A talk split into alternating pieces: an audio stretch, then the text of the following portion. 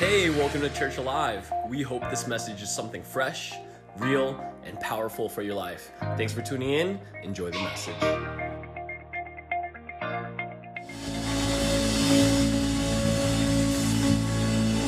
Excellent. Thank you. Come on, can we give Jesus one more big shout of praise? Come on, he's so good. Fantastic. You can grab your seats. Thanks so much, guys. Fantastic. Everyone doing good? Good. It's good to be in the new building. How good is this? Man, I'm, I'm just so proud of these guys. Uh, they're such incredible friends. And, and, you know, just to see church just go from glory to glory, strength to strength. And, you know, church has probably doubled in the last, since I've been here or more. And uh, who knows that this is just the beginning. Come on, this is just the beginning. Come on. God's just getting started with a live church. And uh, the. Uh, I uh, just give me a wave if you've never heard me speak before, just to help me a little bit. Oh wow, far out, awesome. Well, welcome, and uh, it's good that you've already been trained a little in the Australian accent. Uh, you may understand more than most, um, but uh, I, I, was a drug addict for ten years of my life. Uh, I, ha- I, was, I had uh, mental illness, drug induced psychosis. The television would speak to me. I was suicidal. Had an auntie that prayed for 17 years. And after 17 years of prayer, God miraculously turned up in my life, broke the mental illness off my life, healed me of drug addiction. Uh, who knows that God's power is real? And uh, and just something that I've been traveling around the world full time. This is my eighth year, but I've probably never been as excited as what I am about something we've just launched, which is our ministry now is called A Freedom Experience. So, afreedomexperience.com. And really, my wife and I have given the rest of our lives to help people find a freedom experience. And, and you know, in the last three months, I, uh, in eight years, I've seen you know, more than 10,000 people get saved. I've seen thousands get free of stuff. But in the last three months, I have almost seen more uh, testimonies of freedom than I had in the whole seven years of preaching and, just something has shifted, and a big part of it is what I'm going to tell you about. But, but I've just been regularly seeing people get free of anxiety, of depression, of pornography addiction. I'm talking like bang, God turns up, and what was hard now is not hard. And uh, so miraculously, and, and one of the ways that we're seeing so many testimonies is uh, through we've started a uh, at, at A Freedom Experience, an online freedom experience. And basically, it's a 21 day journey of, of radical God encounter, but then also of mind renewal, where someone takes one destructive mindset, whether it's fear, low self worth, a victim mentality, whatever it might be, and, and, and over 21 days, every day work on that. And then there's crazy God encounter, there's a private Facebook community. Uh, I'm going to be out at the desk at the end so you can talk more about it if you'd like to know about that. If you sign up today, uh, it's 15% off. And, uh, you know, but, but I really feel like I've got a word for today. And, and uh, you know, the, the really the key thing that led me to become what society would call a junkie is that when my parents divorced at five or six, I felt like my dad's love had been taken away from me. And so I set off on a quest to try and get my dad's love back. And in my subconscious, as a little boy, I watched what my dad valued. And he, he valued drug taking, excessive alcohol, uh, sleeping around, uh, being the person at the party that would make everybody else laugh. And as a little boy growing up, I thought if I can get really good at all of those things, then maybe I'll get my dad's love back. And you know the story, it didn't get me his love back, but instead caused me to become what society would call a junkie that was mentally ill.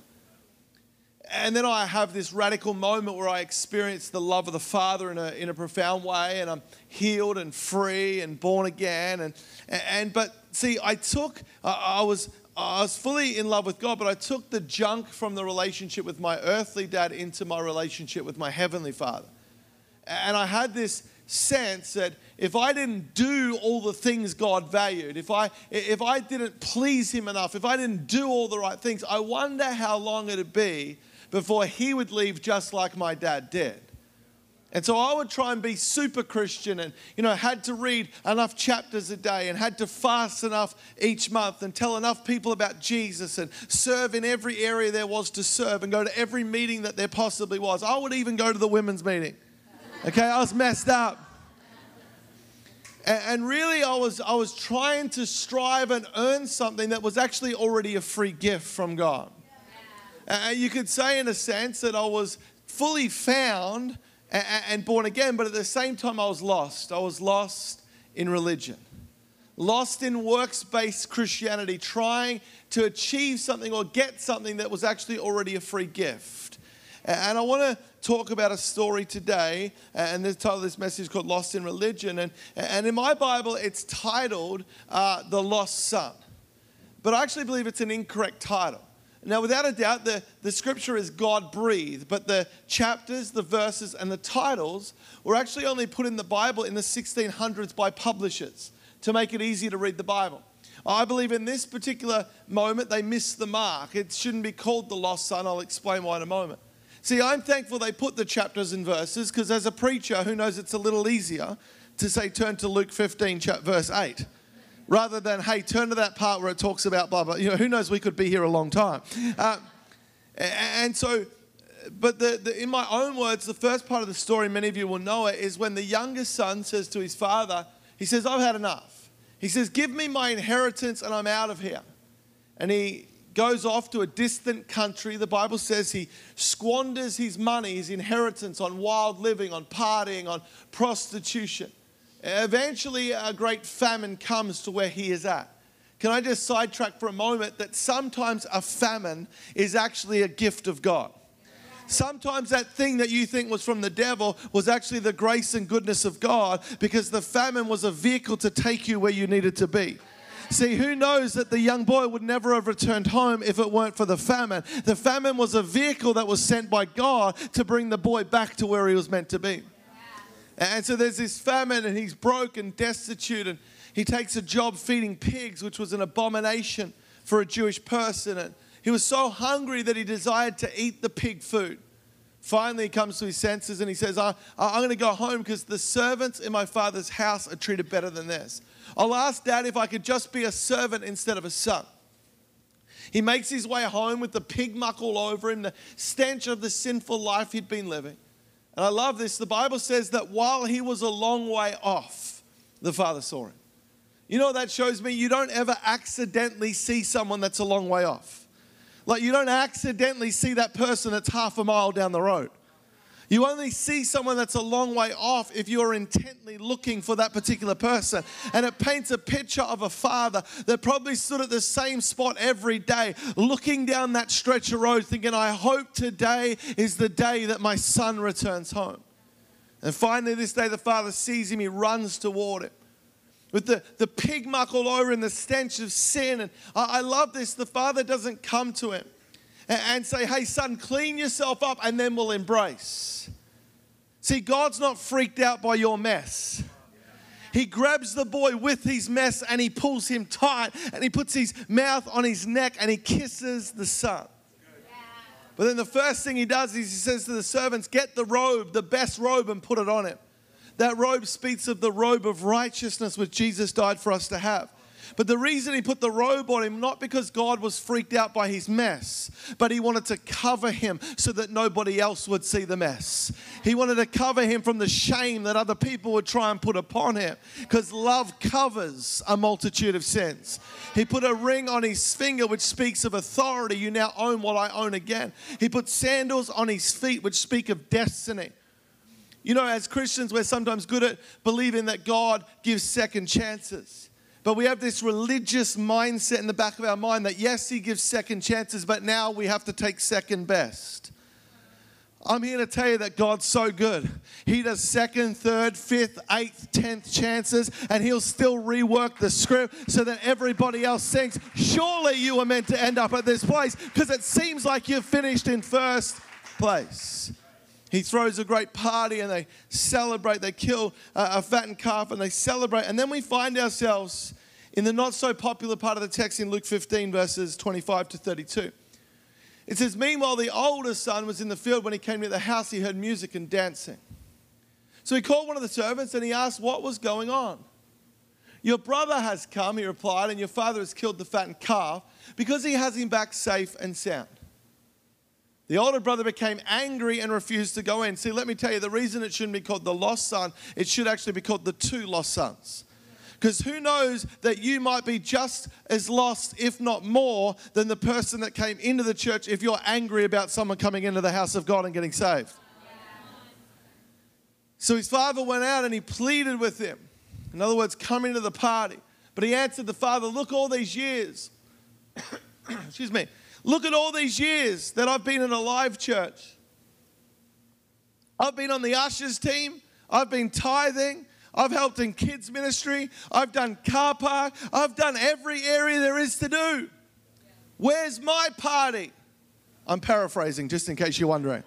Some of you are like, well, it doesn't say that. Uh, next slide. Where's my party? But when this son of yours has squandered your property with prostitutes comes home, you kill the fattened calf for him. My son, the father said, You are always with me, and everything I have is yours. And it goes on that we had to celebrate because he was dead and now he is alive again. See, remember I said to you that originally there was no chapters, no verses, no titles. Well, when this particular text was written, that Jesus spoke these parables, he didn't speak one parable, he spoke three parables, but they all have one meaning. See, remember, he told a parable first. He talked about a, a hundred sheep, and, and one of those sheep, it, it left the safety and comfort of the pen and it got caught up in the thickets. And so the shepherd, who represents God, had to go and get the sheep that was lost and bring him back into the safety of the pen. No chapters, no verses, no titles. Straight in the next story. He says, At the same time, there was a woman who represents God, and she had 10 coins, and, and she lost one of those coins in her house. And so, so she turned on the light. She swept and swept and swept, and she searched the house until she found the coin that was lost. No chapters, no titles, no verses. Straight into the next parable. He says, There was a man, and he had two sons. The youngest son, well, let's just say he was a sheep that decided to leave the safety and comfort of the house. And because he left the comfort of the house, he got caught up in the thickets of life. And the shepherd had to go and rescue him from the thickets and bring him back into the house. But at the same time, there was an older brother, and the older brother, he was a coin that was actually lost inside of the house. See, he was in the house, but he was just as lost as the younger brother who had left the house. See, because you can be lost in the world, but you can be just as lost in the house. You can be lost in the world, caught in the thickets of life, or you can be lost in religion inside of the house. See, I would put to you that it's more dangerous to be lost in religion than it is to be lost in the world. The reason I say that, and I, forgive me for being graphic, but while this younger brother was sleeping with prostitutes, there wasn't a morning that he woke up and thought to himself, I wonder if I'm lost. And at least if you know that you're lost, then you also know that you eventually need to be found again. But when you're lost in religion, in other words, it's stopped being about relationship and has just become about religion, you can often be lost, but you don't even know that you're lost, eh, or you don't know that you need to be found. See, the whole thing of a religious spirit, a religious, religious mindset, is its agenda is to distort the way that you see the Father. See, it's very evident in this story that Jesus paints a beautiful picture of the Father in this story who represents God, an accurate, true picture of who the Father is. But it's very evident, to, it's obvious to see that this older brother, he did not see the same picture that Jesus was painting. He saw the same man, but he saw a different perception of who this man was, a wrong and untrue perception. And I want to just quickly give you two ways where a religious mindset Religion being the opposite of relationship, where a religious mindset or spirit will distort the way you see the Father. The first one is this a religious mindset will see God the Father as a taskmaster instead of a rewarder. And just because I live in America now, I'm going to say taskmaster, okay, just for you. Uh, I'm a little bilingual now, you know, just un poquito. Uh, uh. And so, so, so he sees him as a taskmaster instead of a rewarder. See, remember, remember in verse 29, he says, Look at all that I've done. I've been working, I've been slaving, I've been saying no to all the things that everyone else is saying yes to. In other words, come on, man, like, where's my reward? See, a lot of people see God like that, a taskmaster who demands a whole lot but doesn't give much in return. See, the reason the devil wants you to see God like this is because no one wants to hang out with a taskmaster. See, because every time you hang out with a taskmaster, they've always got another job for you to do, and there's not much in return that you get from it. And so it distorts. But see, remember God's response when He said, Where's my party? Look at what I've done. with God says, Hey, son, you're always with me, and everything I have is yours. See, I would put to you that geographically He was with him, but He wasn't really with him. Who knows, you can come to church, but you're not really at church. Who knows, you can be in worship, but you weren't really in worship. You could be listening to the living word of God that could change anything, but you're not really listening to the living word of God. So he was with him, but I'd put to you that he wasn't really with him. See, see, think about this is what God is saying. See, when you're with him in intimacy, not religion, but in relationship, your eyes will be open to the fact that everything He has is actually already mine. See, the more that I'm with Him, then I start to see, you know what? Peace instead of anxiety, that's mine. Joy instead of depression, I'll have some of that too. A marriage that people look at and say, I want their marriage, that's mine as well. Children that are on fire for Jesus, that's mine too. Prosperity and blessing and favor and grace and mercy, I'm going to have all of it. But see, it's when you're with Him intimately that your eyes are open to what you actually have. That's why the devil wants you to see Him as a taskmaster, because then you'll stop being with Him. And your eyes will not be open to what you actually have. See, in other words, God's saying to this guy, if you knew that you were with me, you could have had a party every single week. But he wasn't with him. See, it's such a lie that God's a taskmaster because he's the opposite. He's actually a rewarder. I could give you a hundred scriptures where it talks about God rewards, He diligently rewards those that seek Him. The, the, the, biggest one, I don't have time to do it, the biggest one is the whole institution of sowing and reaping. I remember about 17, 17 18 years ago, God opened my eyes and He showed me that, Lucas, I don't speak about seed time without also mentioning harvest time. Lucas, I don't speak about sowing. You do a study of this without mentioning reaping. Lucas, I don't speak about giving without actually mentioning receiving in the same sentence. And those two things are always together because God's a rewarder. The scripture that tipped me over the edge, because he showed me this 18 years ago, he goes, You try and find one. I couldn't find a scripture. And the one that blew my mind is he writes a thank you letter to, to the Philippian church because they were the generous ones to him. They supported him. And he does something very unusual. Let's just say if Fernando felt to give me a whole lot of money, man, I just feel something on that. That. Like, no, I'm not mucking around. Like, when I said that, Fernando, I just felt something like, hang on a second, I'm seeing a figure right now as well. Hang on a second. No, I'm just messing with you, okay? Don't get religious on me. But let's just say Fernando did that. He, he just felt to bless us. And I wrote him a letter, an email, a text, whatever. I would say, hey, Fernando, thank you so much. That was incredibly helpful. It came at a perfect moment. And I want to thank you for your generosity. Paul writes a letter to the church and he doesn't just say thank you for your giving. He actually, this, this, this rocked my mind. He said, You were the only church that got involved in the matter of giving and receiving. And then if you go down a few verses in verse 19 of chapter 4 Philippians, he says, And my God shall supply all of your needs according to his riches. I don't want to offend anyone, but that scripture is not for everyone. That promise is for the church that tapped in to giving and receiving, sowing and reaping, that was sowing in faith, and they could stand on the fact that God would supply all of their needs according to his riches a little while ago, I was visiting in Australia. It was last year in June. And, you know, when we came from America, Australia to America, it was a big uh, financial hit for us. It was a big faith step. God said, You'll go back two steps to take five steps forward. Thankfully, I feel like we're now starting to step into the steps forward, but it's taken about two and a half years. And so we came, and instead of having two cars like we did in Australia, we had one. And instead of being in a big house, we went into a, a little apartment. And, and so we we're visiting in Australia in June, and we fly back over, we fly into LA, and these friends of ours, they, they ring us and they said, When you get home, come straight to our house. Don't even go home. This beautiful Malaysian couple. And if I be honest with you, it was quite annoying. because Australia, it's about a 20 hour trip. You drive from LA, that's about two, two hours, 20 minutes. They live 20 minutes past my house. So they were adding 40 minutes to my like 20 plus hour trip. But they were so insistent. And they got a guy pick us up from LA. We end up, we park at their house. They come out. I'm thinking, what in the world? Why couldn't have this waited till tomorrow?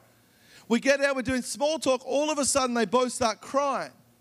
And they press the button on their remote control, and the garage door comes up, and there's a 2016 uh, Toyota Highlander 8 seater that they paid $32,000 with their own money. And they're crying. They said, Connells, this is your new car that you're driving home with. You know, the amazing thing, I went home that night, I was laying, that day, I was laying on the bed, I was jet lagged. After an hour, I wake up and I look across, my wife has a prayer wall with different scriptures and, and promises and pictures. And I look, and there is a car on her prayer wall. And I walk over. It is the exact same car, model, make, and color that's now sitting in my garage. It's been on her wall for one year. But see, there's always a backstory to the story. Three months before this moment, I'm in a church and I just start believing God. I'm in a church now that's a, a big, thinking, faith filled church. I said, I'm going to start believing for $10,000. God, I'm just going to believe that you're going to somehow give me $10,000. And I pray it, and I'm just expecting God to say, Yeah, cool, no problem. But He says to me in my spirit, He says, But you've never sown in tens of thousands. He said, You've sown lots in ones, Lucas, and you've reaped way more than you've sown in the realm of ones. And that's true, and it's been true for a long time. And he says, But you've never sown in tens. If you sow in tens, you'll reap in tens. I'm like, Get behind me, Satan. I'm like, Man, I'm just asking for 10,000. Don't flip it back on me. Doesn't God always do that? And so for two, three months, I never tell anyone. I don't even tell my wife. It getting to the point where it's out what we call vision builders, which is what you're going to do in two Sundays. And so it's getting to that point, and we know that when we fly back, it's going to be Vision Sunday. I finally talked to my wife, I said, What are we going to give? And we've always been generous in that realm. And for the first time, I said, Listen, for three months, I've been praying for 10,000, and God keeps telling me if I sow in tens, I'll reap in tens. My wife's a woman of faith, and she says, All right, let's do it. For us, that was our last $10,000 of our savings from the move that we had done. It was the last bit. We made a decision that we would go back. Before I could even get to the offering plate with my money, there was a $32,000 car waiting for me in a garage. You know, the, the, the, the, thing that happened after that is, is two, three months later, I get the idea for a freedom experience, which is helping people all over the world now.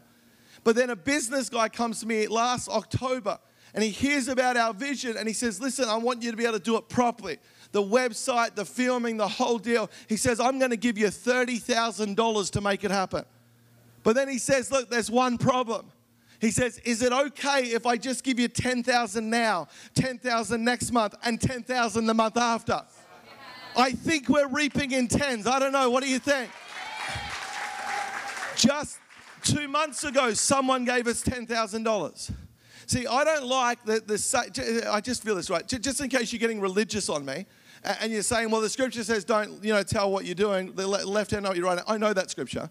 It's speaking to a Pharisee spirit that is standing up saying, hey, look how good I am. I can stand here right now. My spirit is that I want you to test God in the one area that he says to test him. I want some people to step out and say, you know what? I'm going to do something that I've never done before, and I'm going to see whether or not God's a rewarder. You know, I don't like the statement when we say it. I understand why we say it, and I've said it many times. But when preachers say don't give to get, now I understand why we say it, okay? That it's not a selfish thing that we do. But, but I actually believe it does more harm than good. And again, just in case you're getting religious on me, Jesus, God, sorry, the Father gave to get. John 3 16. For God so loved the world, so yes, he was motivated by love, he gave his one and only Son to die on a cross that whoever would believe in him would not perish but have eternal life. So when God, who instituted sowing and reaping, when he sowed Jesus, he didn't sit back and go, well, I don't really care if I get anything back or not. No, when he sowed Jesus, he says, I'm going to be believing for a harvest every time the gospel's preached, every time someone else says yes to Jesus. I'm going to say, Thank you that I sowed that seed and I would reap from the seed. Yeah. See, see, see, a lot of people, religion's okay with you giving, but not receiving. Because if you keep giving out of religion, you'll eventually grow weary and it'll actually affect you in your giving. But if you will tap in to giving, but then have faith that because I've sown and done God's principle, now I'm going to get ready to receive. If you tap into that, uh, next week we're going Thursday night to our dinner. My wife and I are already going, how can we double what we did last year? Because I don't have the money. But I mean, if that's what happened last year, well, like, do you know what I'm saying? I'm addicted. I, I'm like, I'm done, man. Like, like, what would happen if we went even higher and further and above? And see, the enemy's okay with you giving but not receiving. See, think about it like this if I was to get a tennis ball and throw it in the air and say there was a high ceiling, uh, what would I do once I throw it? I would now get position to catch the ball, yeah? Because I believe in the law of gravity. And it tells me that the tennis ball is coming back, so I should get ready to catch it.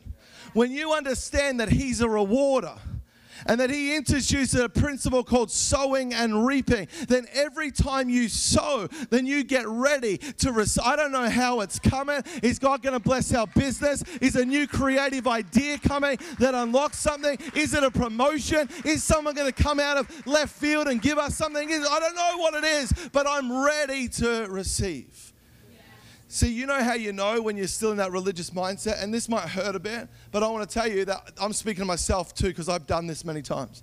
You know when you're in that religious mindset when you get upset about someone else being blessed.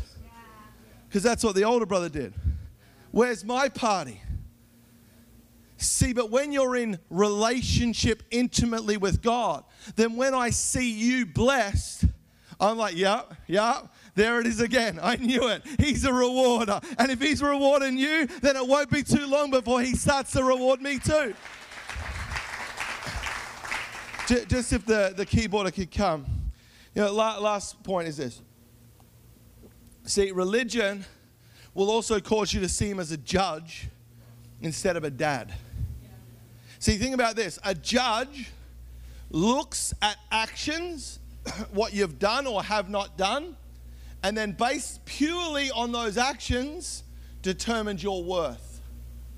A dad looks at whose you are, and purely based on whose you are determines your worth.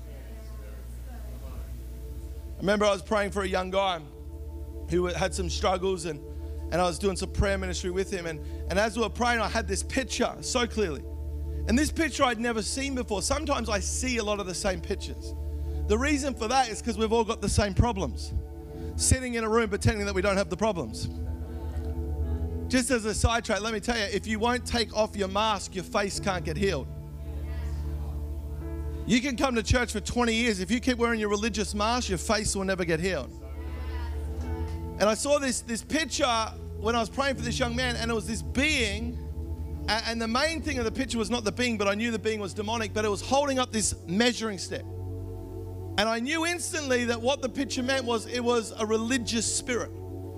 Because what a religious spirit does is it's constantly holding up in our psyche spiritual measuring stick. And whenever there's a spiritual measuring stick held up, there's only two ways you can go, and they're both bad. The, the first one is when it gets held up, yeah, better than most of the people at a live church. That other guy, he's only here like once a month. I'm here two services every week. I don't just tithe, I double tithe. and, and as soon as you go to that place, now you're in pride. But you know where most of us go, and this would be my tendency where I'd go most of the time when that spiritual measuring is held up. It's like, yeah, yeah, no, I fail.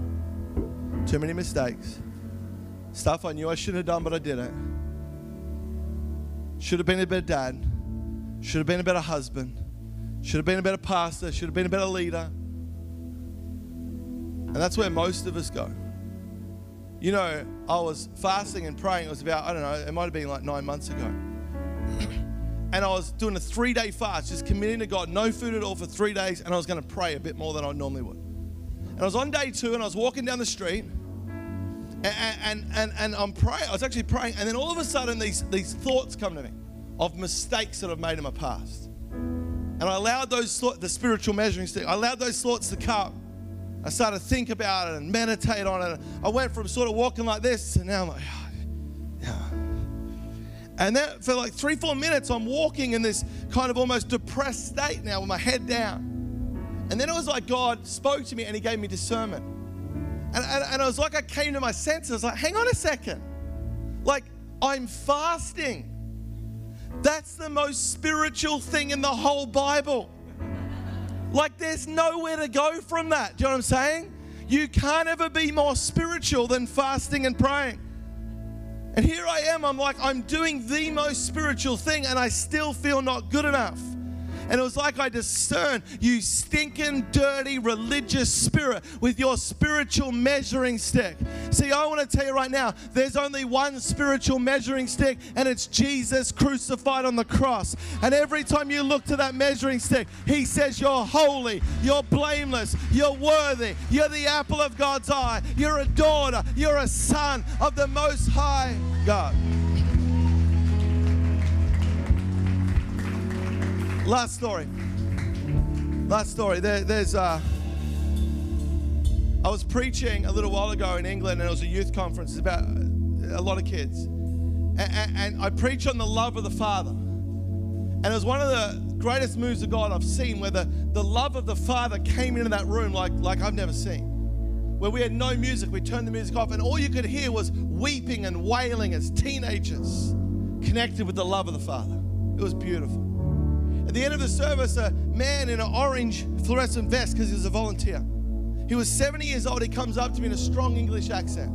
I could hardly understand him. Maybe what you feel like right now.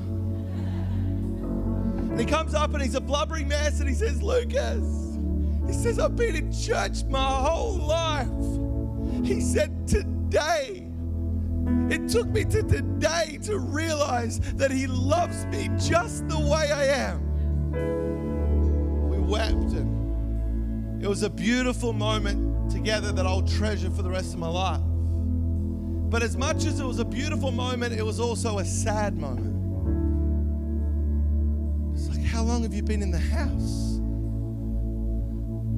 You were the coin. You were lost in religion. Do you want to know how you know when you're lost in religion? When it stops being a party. Remember, he was outside of the party. Now, I'm not going to teach a theology to you that if you become a Christian, life will just be one big party, because that would not be true. There are mountaintops and there are valleys.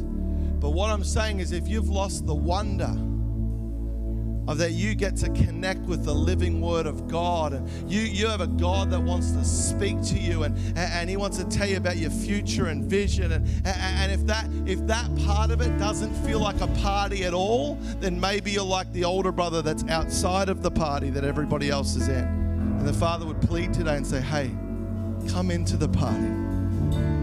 I want to pray for you right now. If you're in this place and you either relate to the younger brother, and you'd say, Lucas, if I be honest, I'm caught up in the thickets, I'm lost in the world. And today I'm drawing a line in the sand to step in a relationship with a loving father. Or, or maybe you're in this place today and you relate more to the older brother. You say, Lucas, if I be honest, I'm in the house, but it's just become about religion for me. It's just become about ticking a box. There's no party in my relationship with dad.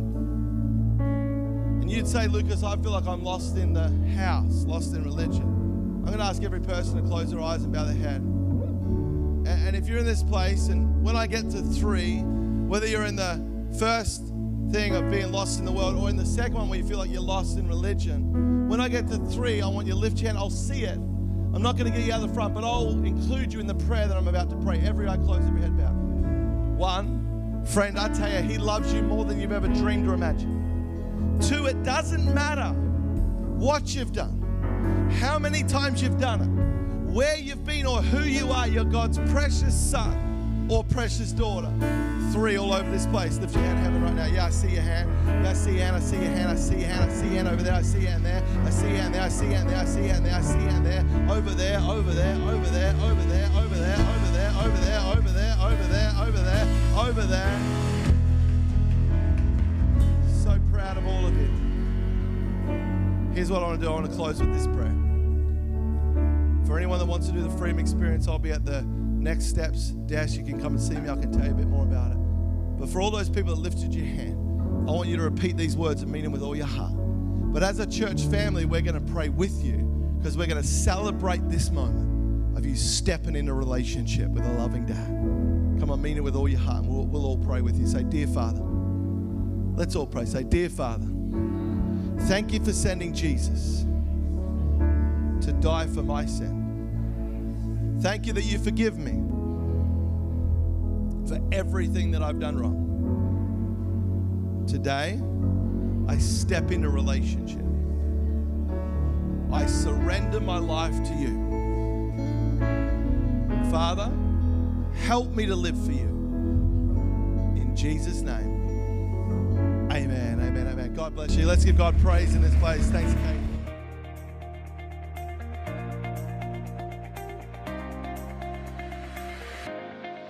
If you want to hear more empowering messages and learn more about Church Alive, make sure to follow us on social media and check out our website at churchalive.tv. We hope to see you this weekend. Have a great week.